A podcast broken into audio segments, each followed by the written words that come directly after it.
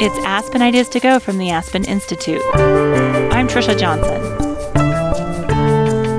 Generative artificial intelligence models like BARD and ChatGPT have rapidly become household tools.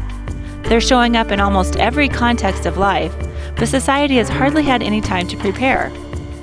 Who's in charge of this issue?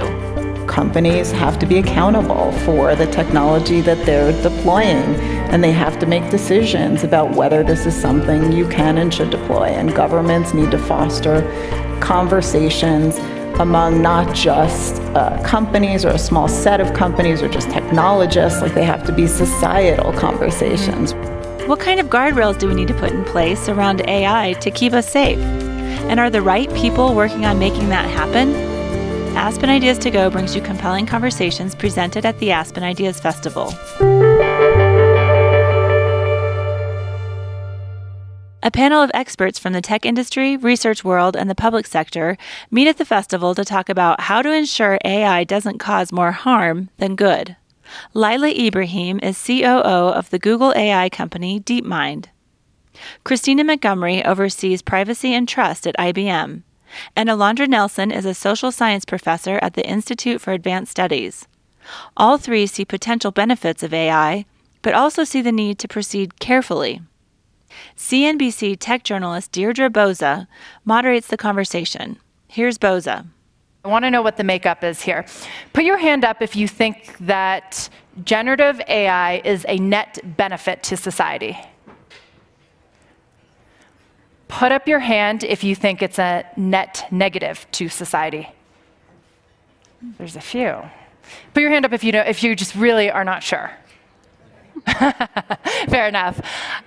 I was at a, like I said, I was at a dinner in San Francisco, a lot of technologists around every single hand in the room was net benefit. How do you guys feel about that? Is that something to be worried about, Lila? Like any transformative technology, I think there are um, benefits and risks, and we have to be talking about the risks. I think we have a lot we can learn from past technologies as well, but I don't think any of us would be in this field and on this topic if we didn't believe in the net, uh, net benefit. And I'm hope, hopeful we can talk about some of that because I actually think it's quite benefit to think, uh, quite an opportunity to think about how AI might be a tool to help us with some of the world's greatest challenges. I should ask the question to all of you as well. I guess yours is net benefit. Christina, can you say? Yeah, no, I would say the same. I absolutely agree that the potential for AI, and particularly the potential that's been generated, re- you know, recently with foundation models, um, is hugely beneficial to solve some major societal problems. But obviously, we have to have these conversations about, you know, how do we ensure that what we're using it for is beneficial. Yep, um, and not dangerous. And that's why we're here. Um, Alondra, yeah. last one. I would say it's an open empirical question whether or not it's going to be a net benefit. And I think we are early enough in the sort of cresting of this technology um, that there's a lot that we can do on this panel mm-hmm. in this room um, to actually make it a net benefit. But I don't ne- think the net benefit is going to be the sort of natural uh, endpoint that we that we reach there. So I'm really encouraged um, that there's been several conversations here on AI because it's a conversation that um, we all need to to have, whether or not we're experts in the field or not. Mm-hmm. Let's put this another way. We'll start with the positive. What is your biggest hope for this platform shift? Well, I think um, most of the thing I'm most excited about is how AI can be used as a tool to really help us advance science to benefit humanity. And one of the recent areas we've been doing work on is around the area of protein folding, which is the building blocks of life. And we've actually uh, used AI as a tool to help us solve a 50 year old problem in biology, where we can predict the 3D structure of a protein. And now, a million researchers are using the AlphaFold AI database to add, add, like a Google search to discover how a protein folds. And that's important because it's helping us understand diseases. It's helping us fight things like um, plastic pollution and industrial waste and coming up with new vaccines for malaria. So I think that's it, and we're just at the start of all of this. So that's the area I'm most excited about is how can we use AI tools um, to help us really understand the sciences. So that's the science aspect of it. Uh, Christina, what about you? What's your greatest hope for the technology? I mean, those are great examples, um, and I could offer similar ones, but I would. Uh, offer a different one in the context of education, for example. Mm-hmm. I think education is an area where we can apply AI to develop really personalized learning experiences that will help to address the discrepancies in education today where you know there isn't that ability to get it's a one size fits all approach. So really bringing up people who need personalized experiences i think there's a lot of opportunity in that space Okay. And Alondra, round it out for us. Yeah, sure. I mean, my answers are so I, I come here from um, the Institute of, of, Advanced Study where I'm a professor, but I spent the last two plus years um, in the leadership of the White House Office of Science and Technology Policy. So I think um, that the science examples are tremendously important. AlphaFold is one I use anytime I'm asked this question. I think it's tremendously important. Um, I think, uh, you, you, know, the, the sort of don't look up um, success that we've just had, so the DART mission that NASA just successfully completed was done with years of years of artificial artificial intelligence simulation and modeling that allowed um, the, the sort of um, you know, kicking of an asteroid off its, uh, mm. a, off its orbit. Um, that will, that, you know, it's a planetary defense system is tremendously um, important. Obviously, uh, the, we've been using AI and continue to use it um, for climate change and for climate prediction. So um, there's lots of really great, I think, applications, particularly um, in the science space. I will say, you know, the concern is as we get closer to people, and I'm sure that we'll probably will have that conversation as well. Um, uh, but yeah. Okay, now my second part of this question what is your greatest fear with this shift related oh, to generative to AI? Yes. Okay. Um, I, you know, I, when I, so I have 30 years of background in the tech space, and I didn't, it's not in machine learning or artificial intelligence. In fact, uh, five years ago when I was interviewing um, at what's now Google DeepMind, I had to make the decision was this the field, was this the organization, was this the technology that I wanted to spend this kind of final stage of my company career at? And I really felt a moral calling because I thought if I can bring my experience of bringing new technologies into the world, then I'd like to bring that to an organization that I felt could, could do it in a, a positive way. But I, the questions I asked myself was like, oh, could I put my daughters to sleep at night? No, and them knowing what mommy's like, you know, what did mommy work on? And I think that really um, raised a lot of questions for me of like, what could go wrong? And it's pretty easy you know, thanks to a lot of movies and sci- fi books, we have we can imagine things that we might not have otherwise imagined, and on the heels of other technology transformations.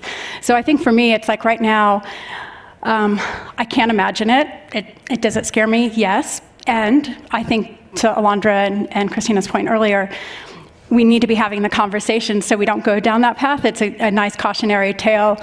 Um, so that's you thought about sort of the professional and the moral side of this when you went into and maybe just for our audience too could you explain what you're doing and how deepmind relates to google? Okay those that may not know. Yeah um, so in, in, my job first of all let me start with uh, deepmind. Deepmind was acquired, started in 2010 as an ai research lab. We're headquartered in london if you can't tell by my accent.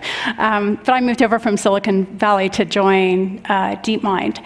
It was acquired by google in 2014 and we recently merged within um, Google all the AI research organizations into a single or organization called Google DeepMind.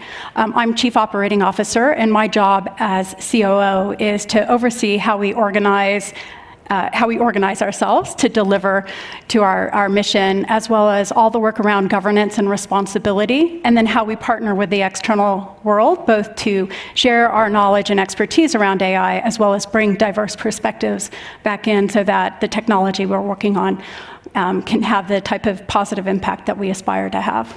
Great.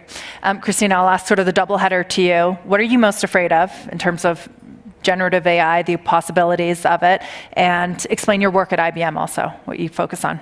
Sure. Um, on the first question, I think this is a, the capability and the possibilities of this technology is forcing us for the first time in a long time to really think about human, like what it means to be a human and what we're going to use technology for and not use it for. I think often we just have been marching down the path of there's a, technology, a technological solution to something and we should adopt it. We should constantly be looking to adopt new technologies and use them in our companies, in our lives, whatever that may be. And now I do think that we need to back up and start questioning what should we be using this technology for? Remember to keep humans at the center. So it's less about the technology and the risks associated with that from my perspective, but the risks associated with hu- what humans do with the technology that is concerning me. So similar to that, I don't know if anyone was at that first um, panel, but the humans you're worried about, not necessarily yes. the AI. AI in human hands. Yeah. That may be sort of a theme that's emerging. Alondra, are you worried about that? What is your biggest fear that uh, this could become? Sure. I mean, I think the biggest fear is that we will squander the opportunity to use these technologies and to steer them in a way that can have mutual, you know, maximum benefit, mm. and that we don't use this window of opportunity that we have now um, to create the guardrails and the things that we need um, to make sure that the technologies are used in the way that we want to use them. So my fear would be that we create AI systems and tools and use them in enterprises and ways that, um, and introduce them in ways that make people distrustful, and so that we're never able to sort of fully maximize uh, their use. And so that's not a. Um, uh, what does that look like? Well, it looks like, um, you know, facial recognition technology that is um, inaccurate and it's not fully effective and that is deployed um, in the world and, uh, and is, you know, more dangerous for, I think, um, certain communities than, than others for both technical and social reasons, and that we continue to use it and don't fix it, right? Mm-hmm. Um, one of the things that I worked on at the White House is a kind of a draft policy document called the Blueprint for the AI Bill of Rights. The first of those principles is that effective systems should be both safe and effective. So a facial recognition technology system um, that is failing to, to do its work correctly is, is neither safe nor effective. So I, I worry that we will create, you know, there, I know the panel this morning talked a lot about misinformation and disinformation. Obviously, um, AI systems and tools can really do that at scale and at a velocity that we've not experienced before. And that doesn't, it won't necessarily take a lot of expertise. Right. So kind of anyone can do it potentially. Um, and so, you know, if we're not mindful, I think that we will int- be introducing transformative, powerful mm-hmm. technology in which people feel um, uh, fearful um, and right. don't feel excited about these are such great answers to begin because you all believe in the opportunity, but I think told the audience that it's very nuanced. And we're at this critical moment, right? As you said, Lila, the reason you decided to do this work is because you have a moment in time right now to set it on the right path. Are you encouraged by what you're seeing so far, the conversations that are happening in Washington, the collaboration between private and public, and you know Sam Altman going to Congress? Not being, it's felt way more collaborative than what we've seen between big tech and Congress over the last 10 years. Do you think, are you optimistic we are on the right path to harness the opportunity of this shift?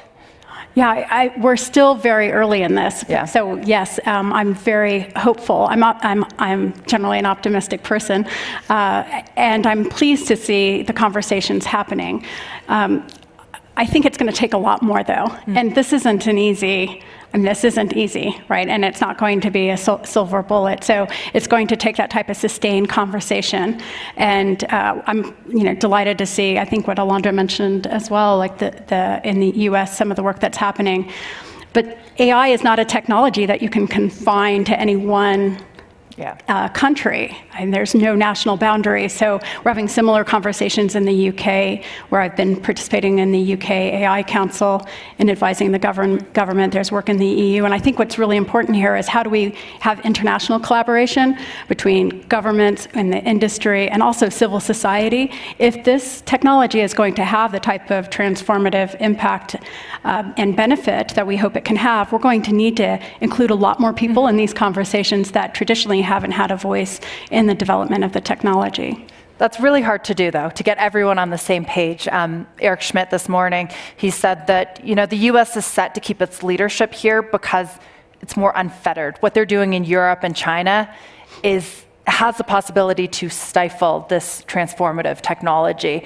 Um, so, in your opinion, Christina, should we be working? Should we be a little bit more wary? Full steam ahead, is that the right way to go right now to keep that leadership? Or do you give something up by doing that also?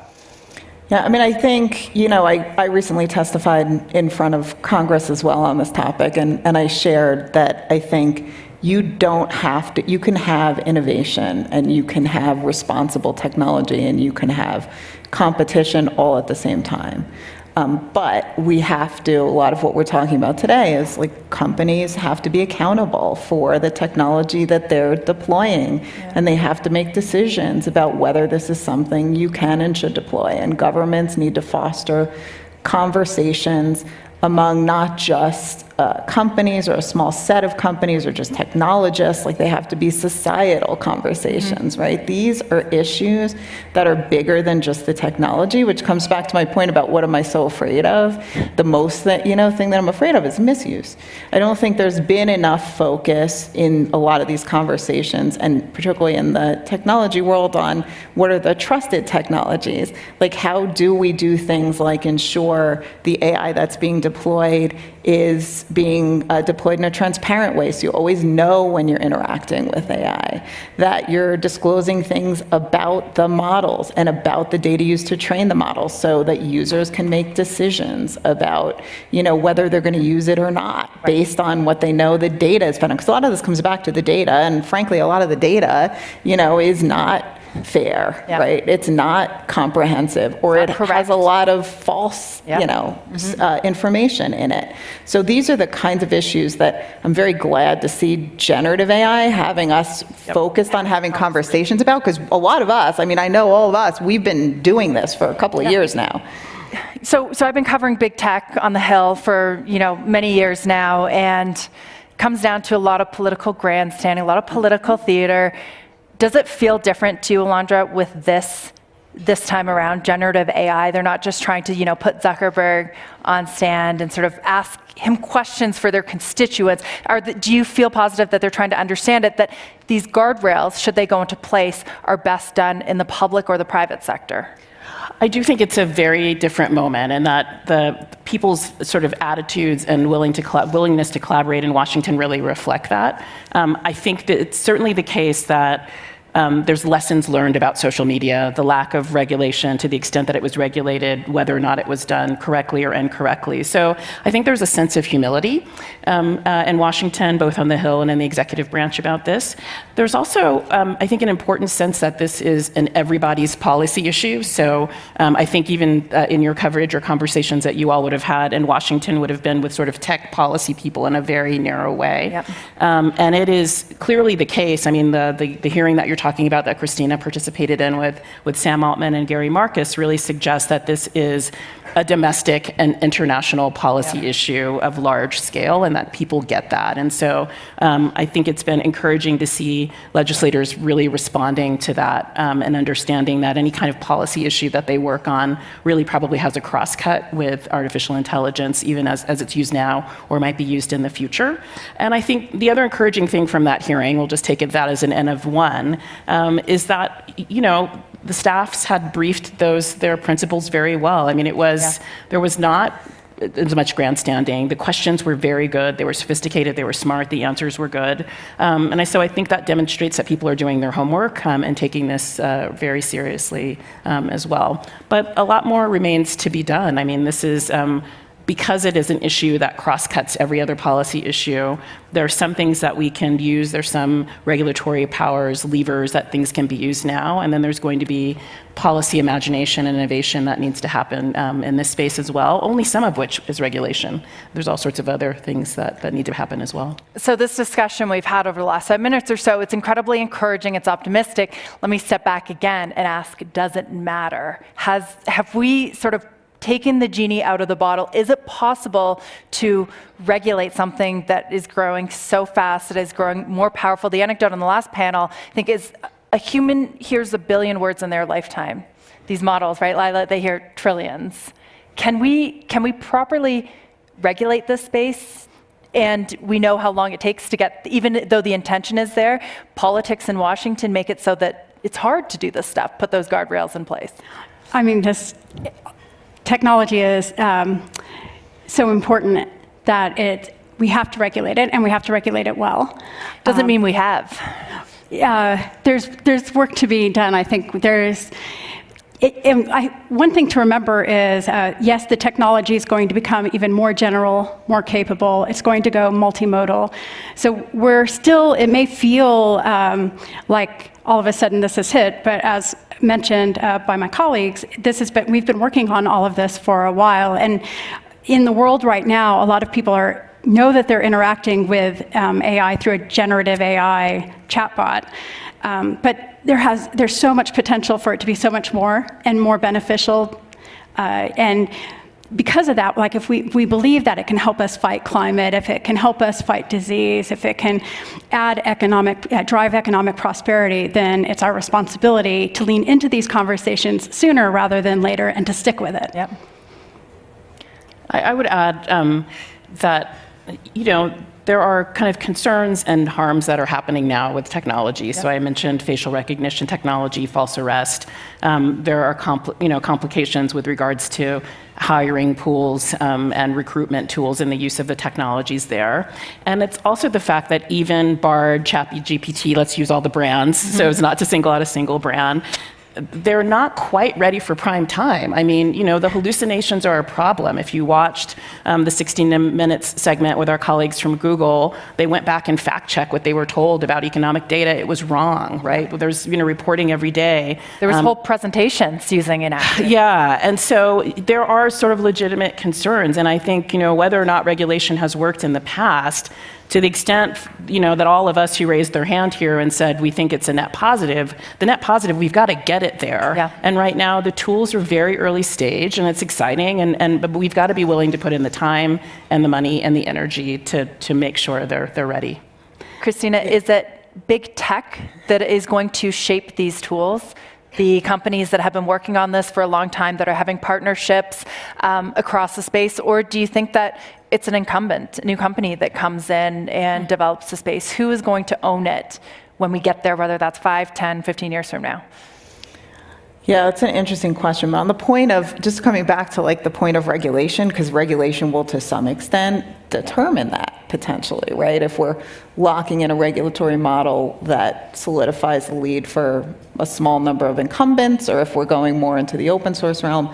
But I would say, um, just backing up on regulation and the real risks today, you know, government agencies in the US, for example, have already said, you know, look, AI is not a shield from liability. If you're using AI in an HR context and you're discriminating or it's having a disparate impact on a particular population, you're responsible for owning that. So already today, deployers of AI yeah. have to have principles in place and rules in place that ensure that the AI that they're using is not violating existing law, whether that be in the space of financial decisions, in the space of HR or employment decisions, these really high risk uses of the technology. So you have to have rules in place today.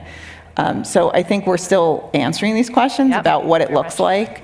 Um, but what we've been advocating for at IBM is let's focus on the risks that they're playing out today on real people and apply a stricter set of regulatory requirements right. in these high risk uses of AI. So the regulatory bodies right now, the FTC, the DOJ, have this reputation for being hard on M&A activity, especially with the big tech players. We talk about maybe I don't know if you think we should be protecting some of the incumbents from being gobbled up by big tech, but what Microsoft did with OpenAI was so interesting, right? You would think that if that was a merger or an acquisition, it wouldn't have gone through. Instead, it was this $10 billion investment that gave it all the power and access. Compute, it was a compute investment. Mm-hmm. Compu- exactly. And, and also, you imagine that OpenAI couldn't exist without that compute power, right? Lila, as someone who works at sort of a competitor, Google, who they've been in this sort of AI arms race, what did you make of that? Well, and you know, when DeepMind was uh, a startup, um, one of the challenges that the organization faced was this how do you, um, to do this type of long term research requires a level of investment. Um, and that's where the partnering with Google came in with the, acquisition in 2014. And I would say that right now we're all working collaboratively as an industry of looking at how what is our responsibility in developing this technology.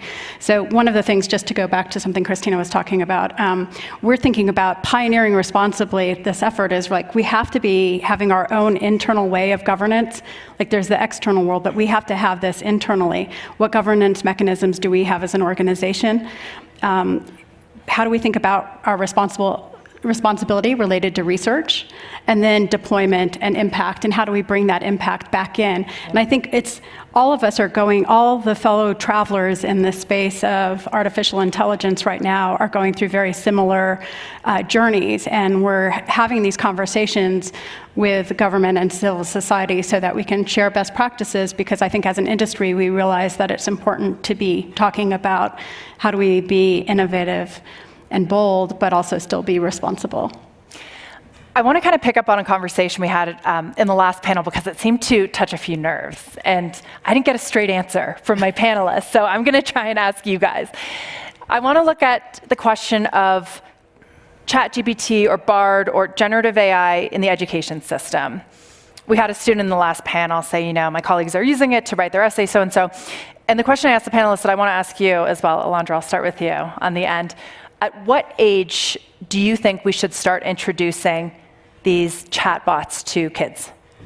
Oh, I don't, I don't think it's about age. I think as soon as they can, as soon as you would have introduced a typewriter to them, or as soon as their parents allow them to use screens, um, I think, but we need to think about what it's, what we're using it for. So, in the same way, you wouldn't just give your child an iPad and say, go about it, or you don't just allow them to watch anything on cable. I mean, I think those are very, the conversations that, that we need to have.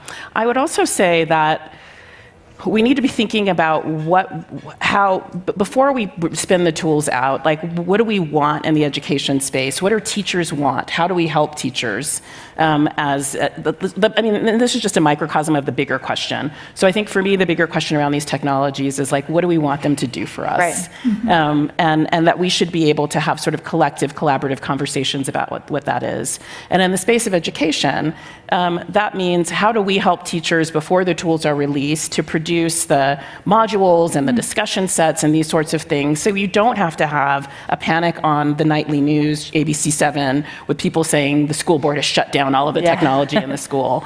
Um, there could have very easily been, I think, a different kind of conversation mm-hmm. about that. It could have been, you know, news coverage in schools with them saying, we've got these exciting modules we got from the company and we're rolling this out with the students. And so, uh, you know, we just need to take this opportunity to slow down, mm-hmm. have some forethought, work collaboratively to think about what we're trying to accomplish in classrooms, and work to help teachers, professors accomplish that. Well, Christina, do we have time to slow down? Students are already using this. I think about my own seven year old, if I should show him what this thing is. And there's the idea, too, that if they start using it at a young age, it takes away their ability for creative thought. What do you think? For your child, niece, nephew, whatever it is, would you give them those tools right now? Yeah, that's a good question. One I, I, don't encounter every day in my job as an enterprise technology company, so it's not a space we're in. But as my personal views, um, look, I mean, it, it's out, right? Uh, and and I think that the more we can teach children and those who are supervising children, like parents and educators who are sort of caught in the middle of this whole thing, I think our children will be able to figure it out a lot more quickly in some cases than you know the middle ground of the parents and the teachers that really need to be able to distinguish between what's generated by an AI and what isn't, and need to ensure that they are um, properly advising students about what they can be used and telling them when it's not okay, by the way, to use it because they're not going to learn some foundational skills like writing on their right. own and structure. So I think that's really critically important. Um, I don't think we're going to slow down development.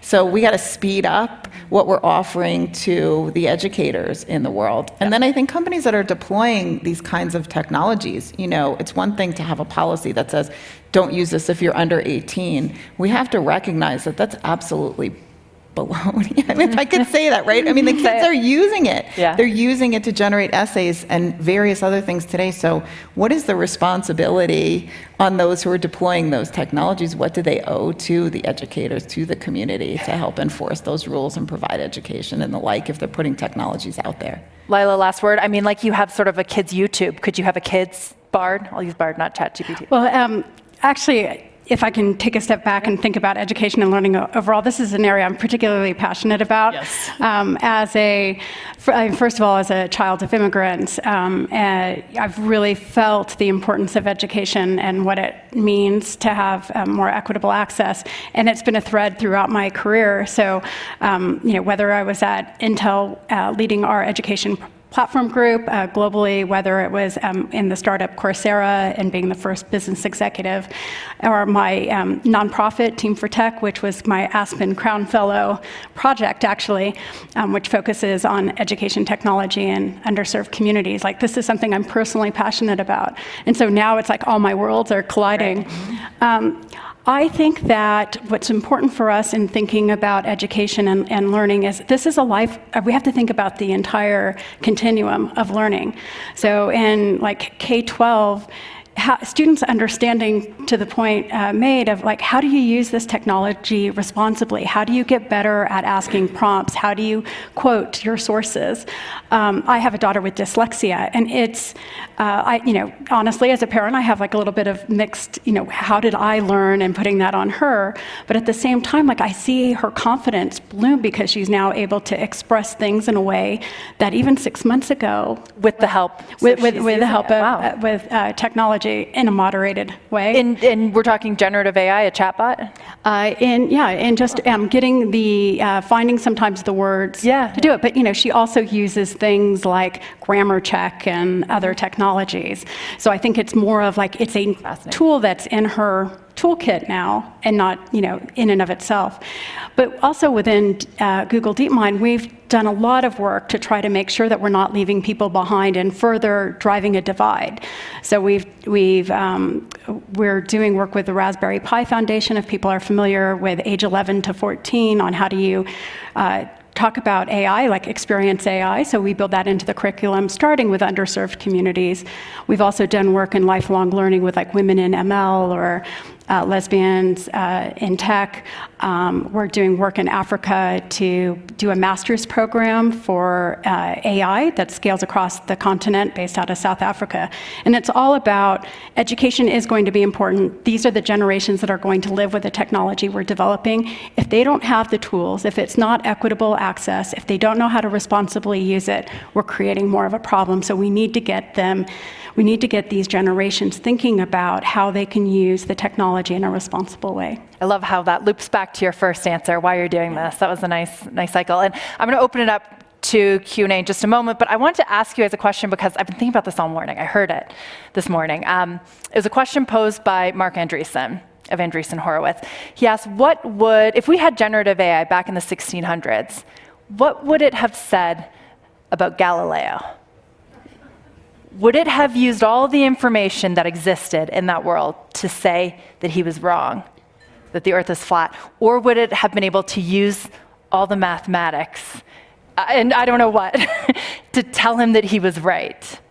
And also, then we won't go here, but what would the church do? Anyways, that first question, though, what do you think? Is it possible to know? Because that has huge implications, right, for the era that we're going into, leaning on generative AI to give us answers to questions based on math and what is out there, some misinformation. So I'm going to be very historical and literal. I'm going to put on my professor hat and say the corpus that, that the generative AI would have been trained on in 1600 would have been the Bible. And so it would have, I mean, it would not have been a corpus of math and science. Okay. This would have been like sort of pre Enlightenment. And so um, it would have told him probably that he was You were wrong, ready for that question. Um, or certainly, uh, certainly that it was sacrilegious, if nothing else. Would you agree with that? Yeah, I, I, mean, I do. I mean, it comes back to what I mentioned earlier about the data. We all have to be really conscious of what's going into training the large language models of today and the data that we're using to feed it. And if it's, you know, if we're frozen in time, which we would have been based on, you know, the content that was fed. But it, would, would it have been able, Lila, to take in his calculations? And uh, but if you think about it, why, why go back to 1600s? Go back 10 years. Sure. Right? Like if we had even uh, that grounded on certain ethics or perspectives of that time, how much has changed. I think that's part of the reason we, why we need to be having conversations and bringing in diverse perspectives mm um, and thinking beyond just generative AI. Yep. Um, I think that's, you know, there's a yep. lot to be learned from going, putting yourself in a yep. time machine and going back, but you really don't have to go back that, that far. And that's something that's going to be really important as we enter into a new election cycle. We can talk about the implications of that too, but I, I do want to give our audience a chance to ask questions. I'm going to give my first question to Leslie because I promised you I would at the last session, and it was a fantastic question in the blue here. Great. So you use terms like, what is our responsibility? Um, we owe these generations. And so I think, I think my, I did not raise my hand because I don't know that if it's a benefit or like, I, I don't know where I land. And so I think my question is like, what are you doing now to make sure that when we get there, wherever there is, that the communities that we know are typically on the back end of benefiting actually arrive with us. Right? So it's about access, it's about representation. Access, it's about it's, it's actually not just about access, it's about shaping. Yeah. It's about you you not coming to me when it's done to see how I, you know, what I need, but me being at the table. And so it is why I'm hesitant because when we look at not AI, but when we look at how the color, the communities of color um, embraced um, the, um, the COVID shots, the vaccines, they were so far on the end of the information mm. that it took people a long time to get with it if they wanted to. So, my question is can we learn from some things and what are we doing now? Absolutely. Can I go ahead? Go ahead, please. Um, as an operator, like this is, this is so important to everything that we do. It's how do we bring those outside? First of all, how do we think about that within the organization as we're building it? And that's like in even the do we have the right governance models? Do we have diverse perspectives around the, the table? You can't have a bunch of researchers talking to each other about a technology. So, do you have the socio technical folks? Do you have diversity and, in views? But we do a lot externally, and we do that because as much as we'll focus internally, it's still not enough. Um, so we've one example we've recently done is in partnership with the Aspen Institute, where we did something on what does it mean to build equitable AI. So we hosted a series of roundtables with people that like it wasn't. We deliberately went out and said we need to have constructive conversations of like what does it even mean to when we say equitable AI can we align on actions and a framework? So we co-published a, a report and I think that's actually we need to be doing that, like scale that way up. Um, we regularly do sessions. We just did one on education. We're doing some work um, uh, with uh, disabilities as well. Of like we know that we have a limited view. So how do we bring? How do we take our AI knowledge, share it, but also bring that voice into the development?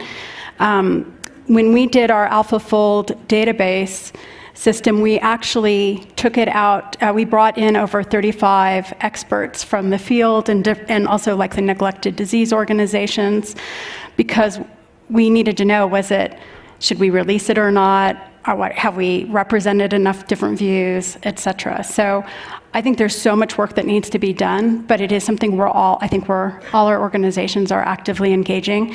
And it ta- this is where leadership is really critical. Like you need the leadership to provide this space and the accountability internally in order to have this built into the, into the culture.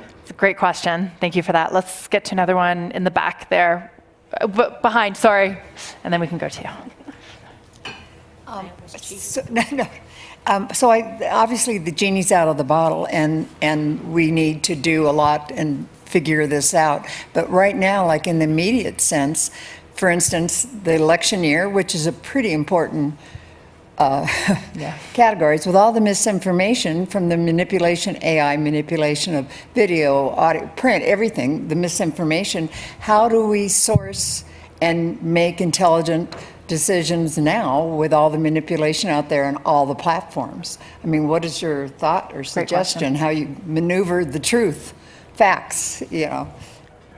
Alondra, do you want to take yeah, this? Yeah, I mean, so you know, it's a problem we had with the 2020 election. It's a problem that we've had in the 20th century. So it's, um, it's you know, we've had to be better consumers and I think better curators of information over time at a kind of faster pace.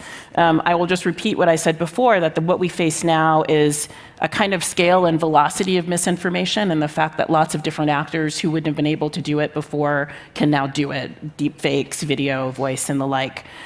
So, I mean, there are things that companies can do. We know that for um, um, you know, child sex trafficking exploitation materials that you can use digital fingerprinting, you can use um, watermarking and these sorts of things are already being used in that space.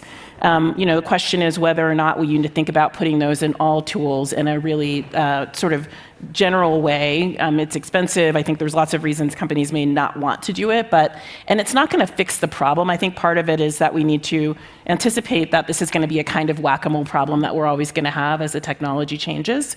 Um, but at the very least, I think to have systems um, have to say, you know, this was generated with AI. So Amy Klobuchar and Yvette Clarke, um, Congresswoman or Senator and Congresswoman respectively, have legislation that would basically expand um, existing election campaign laws that would say you would have to disclose on a campaign ad that you've used artificial intelligence. So there are things that we can do. It's not going to solve it, and so if we if we go into the problem thinking that we're going to fix it for in perpetuity, we're not going to. But there's certainly more that we could be doing in this moment um, to make that the case. I'll also just add, you know, part of the blueprint for the AI Bill of Rights that we worked on in the White House, you know, one of the sort of high aspirational principles there is that you should know when an AI system is being used. So none of this, none of these levers accounts for bad actors, accounts for malicious actors that are, that are out to deceive you. Um, but there's a lot more that we could be doing for, for um, to help good actors sort of, you know, attest to what they're doing um, using these technologies. Are you more or less worried about this election cycle and the role of misinformation? Information than you were four years ago? I'll ask each of you that. I don't. I'm, I'm the same worried. I mean, you, you know, the, the, the, the Midjourney stuff looks clunky. You know, okay. you, the ads you're seeing. Good. There was a Canadian example. The person had three arms. You know, that was in the ad and the advertisement. like a bad so, Photoshop. yeah, you know, the Balenciaga Pope. You know, I mean, you know, the, the Balenciaga Pope, which is the Pope in the puppy, puppy designer jacket. jacket. tells us two things. One, it was sort of clunky. There were part. If you looked at the image, you could see very well that it was generated Ooh, by AI. Well, hold on. Well, who, who knew that was? I didn't. Well, I will say, when yeah. I first saw that picture, I thought, wow. Yeah. Interesting. But on the other hand, this, the, the sort of reporting on that was um, it was a 30 year old construction worker in his house that was just like, I'm going to play around with this. So it's the two poles. It was debunked right? quickly. Right. Yeah. Yeah, and I, and I, think I would say I'm a little less worried. And the oh. reason why I'm a little less worried is because two years ago we weren't having these conversations at the scale at which we're having them today. And in one sense, that's a good thing because people will be a little more weary of what they, a little leery of what you see and, and whether it's true or not true. On the other hand, that's pretty sad that we have to question everything that we see. And I don't know what the answer is in the end. It comes back to a lot of what you recommended in terms of watermarking, which is still a technology that's not fully developed, but needs to be. Like, this is where we need to be spending our time as technology companies to ensure that we are developing technologies to make the output of these models more trustworthy, to ensure that people have a way of determining so you can, you know, basically instill trust so that we're not questioning everything right. we see and, and, and read. And a quick, quick last word from you, Lila, and we'll get to some more questions. Um, I think they covered it well. I, I also would just um, remember that there are elections happening all over the world, mm-hmm. uh, and next year is a particularly intense election cycle yep. um, in many places. So I think that's actually, uh, there's, I, I, I, think that's probably a little bit more heightened next year because of that. Um, but to the other points, I'm well aligned with their thinking. Um, question I skipped over you in the puffy coat here. Hi, thank you so much for this. Um, so, so of course, Google and IBM have the size and the resources to have ethics panels and uh, build uh, uh, uh, those kind of conversations into the workflow. But um, the ecosystem is is much bigger than these big companies. Um, obviously, generative AI is kind of the the tech of the moment. There's a lot of startups, scrappy, you know, venture capital, um, and you know, one of the lessons we might have taken away from social media is that sometimes the ethics can kind of lag behind the money when that's the case. So um, I guess, I guess, uh, in that sense, is that something we should be worried about the kind of the the, the, the venture capital ecosystem with, with startups, um, or is you know this all gets you know they might get absorbed into the big companies anyway at some point, so it'll all even out. Who wants to take this? Um, two big tech people here. Well, I, I used to be in venture, I was at Kleiner Perkins and um, uh, so in venture capital, and um, I do a lot with the startup community, um, both in the US and, and, Europe. And my point is that responsibility has to be built in from the start. It's not a bolt on. Like that's when you run into that's when you run into problems. Even at Duke DeepMind, I may have joined five years ago, but the company had AI principles from the very start in 2010 um, that, uh, that are part of our, our governance process. So that's, I'm actually actively engaging with the startup community. I'm not the only one, there's lots of people who are doing that because I think everyone, these conversations need to happen publicly and they, it needs to be all organizations, nonprofits, everyone you know, developing technology around this, because that's the only way we're really going to ensure a, a, better future. And it's part of the reason why we're trying to say where and how can we share best practices. Um, so we may have some of the resources to do some of this, but we've published papers. So we held back our first language model, generative language model paper until we had done um, an ethics research paper around the taxonomy of language. How do you talk about both the risk and the benefits of this so that it could benefit the entire community? I think that's part of how we see yeah, it. and, and the other thing I would just add is it's incumbent upon companies that are using, that are the deployers. So it's a pretty complicated ecosystem in, you know, AI.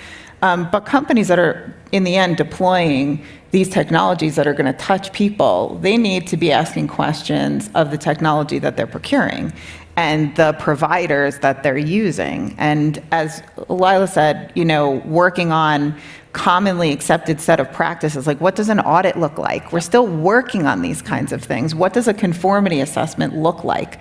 Those you know uh, the benefit of that research with a particip- with a broad group of researchers participating in it yeah. from the whole community will help to inform that as we go and then companies deploying the technologies need to be asking these questions before they're procuring technology let's get to another question in the yellow up here Thank you. I just want to return to elections for a moment because we often talk about our concerns and misinformation, disinformation, and I'm curious are there opportunities when it comes to elections with this kind of technology, with election administration or other ways to create efficiencies um, to make sure our elections are, are more trusted, hmm. um, work more effectively? I have no idea, but I'm just curious as we've talked about net benefits and net, yeah. net challenges. I only have a, a, little information on this. I mean, maybe, I, but I think we're, we're like sort of early stage here. I mean, there's evidence that using some of the chatbots to ask where your voting booth is, or you know that the information's not entirely accurate. So I think potentially they could be um, chatbots themselves could be you know excellent resources for that, but they're not quite there yet. But I do think they're probably things that you can do potentially at scale, and you know, Lila and Christina might talk about with regards to energizing, educating uh, voters and the like. Yeah, I, I would just say on the cybersecurity front, right? So there are cyber threats to election systems and processes and the like. And one of the, I think, best use cases for this kind of technology is to stay ahead of the threat in the cyberspace. So to be able to real time detect new threats um, and respond to them in an automated way.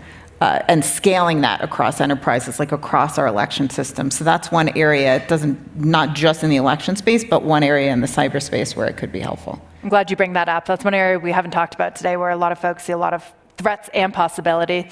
Um, let's get another one in, this gentleman on the right here. Hi. Um, one of the concerns I have about, I, I kind of like it. It's a new tool, it's fun to play with and everything. And there's great possibilities, obviously, with science and health and education. But my concern is the amount of energy that's used in order to do this, just like with Bitcoin.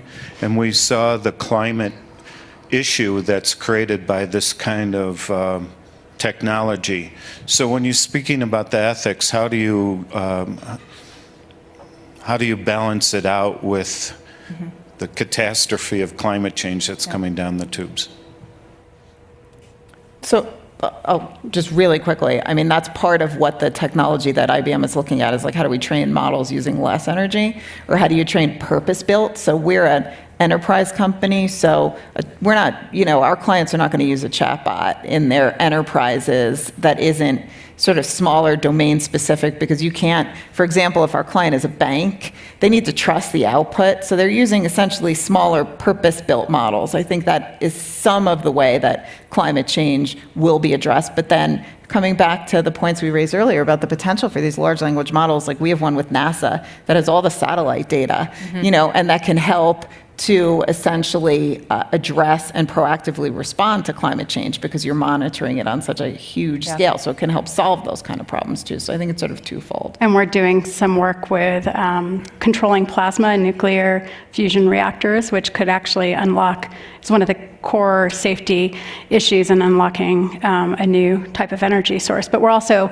thinking about how do you build better models, and um, it, it's very much on everyone's mind right now, uh, g- given the sustainability goals, even from the UN. So we're all, do, I think, approaching it in similar ways. Better chips, too, right? Yes. And better, More te- better technology. I, I would just point that at the White House, we did a, um, an energy usage report on Bitcoin and digital assets. Um, and I think a lot of the conclusions there are the same here. I mean, that, that this is a place where the sort of ethics in the society that we're trying to get to and the innovation can actually be quite tightly paired. Um, and I think some of the examples that they laid out here about how to innovate and using less energy are exactly the kinds of things we need to be thinking about with the risks and harms and problems that we're coming up how do we use the innovation space as a solution set um, and not as uh, you know posing it as, as a contrast um, to to being able to do innovation and to grow markets I'm going to squeeze in one more quick question, if you can make it quick, in the back there. Hello, my name is Amelia Indelia Gundupe, and I'm a White House Presidential Innovation Fellow. Um, first, I want to say the panel looks great. I love seeing four women up there talking about AI. Um, this question is to Alondra. How do you see us actualizing the AI Bill of Rights, and what do you think the government's responsibility is to not only minimize the risk in the space, but also to make sure that vulnerable communities, black and brown folks, aren't left behind? And if uh, Lila wants to add, what do you uh, think that the U.S. can learn from the U.K. in this space? Good question. so the, the ai bill of rights is five principles um, data privacy protection from algorithmic discrimination um, notice and explanation you should know when an algorithmic system is being used an alternative there should be some alternative or fallback if you want in those systems and that the system should be safe and effective. Very high level i think not a lot to disagree with. Obviously the devil is in the details of how you get to each of those things through kind of socio-technical apparatuses that are levers and regulations and guidance and policy and, and technical things like assessment and, and auditing. Um, that came out in october 2022 with um, uh, a, a government sort of paper called a fact sheet. Um, and the fact sheet already began um, to sort of talk about how government could implement that. So the fact sheet came out saying that the Equal um, Employment Opportunity Commission was already looking at how the way how the um, American with Disabilities Act, for example, applied to the use of AI tools and systems in hiring. Um, it was already the case that health, the Department of Health and Human Services was looking at health discrimination and health equity issues with the use of healthcare algorithms and some of the work that they fund as a grantor of research and also in the research that they do as an organization. So it's and it's already the case. I think um, maybe Christina said this. Um, you know, obviously Lina Khan at the FTC has explicitly said, um, you know, that the use of AI tools is not an exemption from the law. So any laws that apply in any of these domains or sectors with AI apply without AI as well. Um, and so I think there are things already that government can do. It would be great. Um, uh, certainly, part of my I have a foothold, a toehold in the Center for American Progress. Um, Center for American Progress has asked for an executive order to do to effectively implement the AI Bill of Rights. Um, and part what that would do is have government as um, the world's largest uh, employer, the world's largest consumer and you know, a vendor, tools in AI, help to be an exemplar um, and, and help to sort of change norms um, and, and companies with regards to um, you know, more equitable, trustworthy AI. With regards to, you know, this goes back to Leslie's question, um, communities of color in particular this is the thing that I worry about. I worry that um, I have written in my career about particularly African American communities as innovators in the space of, human, of genetic screening and counseling, in the space of direct or consumer genetics, for example, um, and losing the ability for these communities to participate, to gain um, you know, the economic opportunity, and to innovate um, because the tools are already causing harm in the communities, I think is a big concern that we should always should be really worried about. On that note, I'm going to end it here, guys. That was amazing. We went over. We could go way over, but I'll refrain from doing that. Thank you all for your great questions and listening. Lila, Christina, Alondra, thank you so much for your.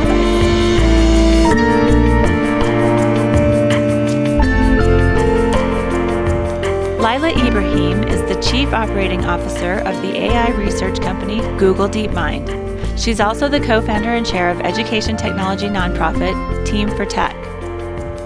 Alondra Nelson is the Harold F. Linder Chair and a professor in the School of Social Science at the Institute for Advanced Study. She's also a distinguished senior fellow at the Center for American Progress. Nelson was formerly Deputy Assistant to President Biden and Acting Director at the White House Office of Science and Technology Policy. Christina Montgomery is Vice President and Chief Privacy and Trust Officer for IBM. She also chairs IBM's AI Ethics Board. She's a member of the U.S. Chamber of Commerce AI Commission and the National AI Advisory Committee, advising the U.S. President and National AI Initiative Office. IBM is a 2023 festival underwriter. Deirdre Bosa is the anchor of Tech Check, CNBC's tech industry franchise. Previously, she was a technology correspondent for CNBC, reporting out of Vancouver, Canada, and covered the markets and economies of London and Singapore. She co anchored Squawk Box Asia, Squawk Box Europe, and Worldwide Exchange. Today's show was programmed by the Aspen Ideas Festival team and produced by Natalie Jones and me.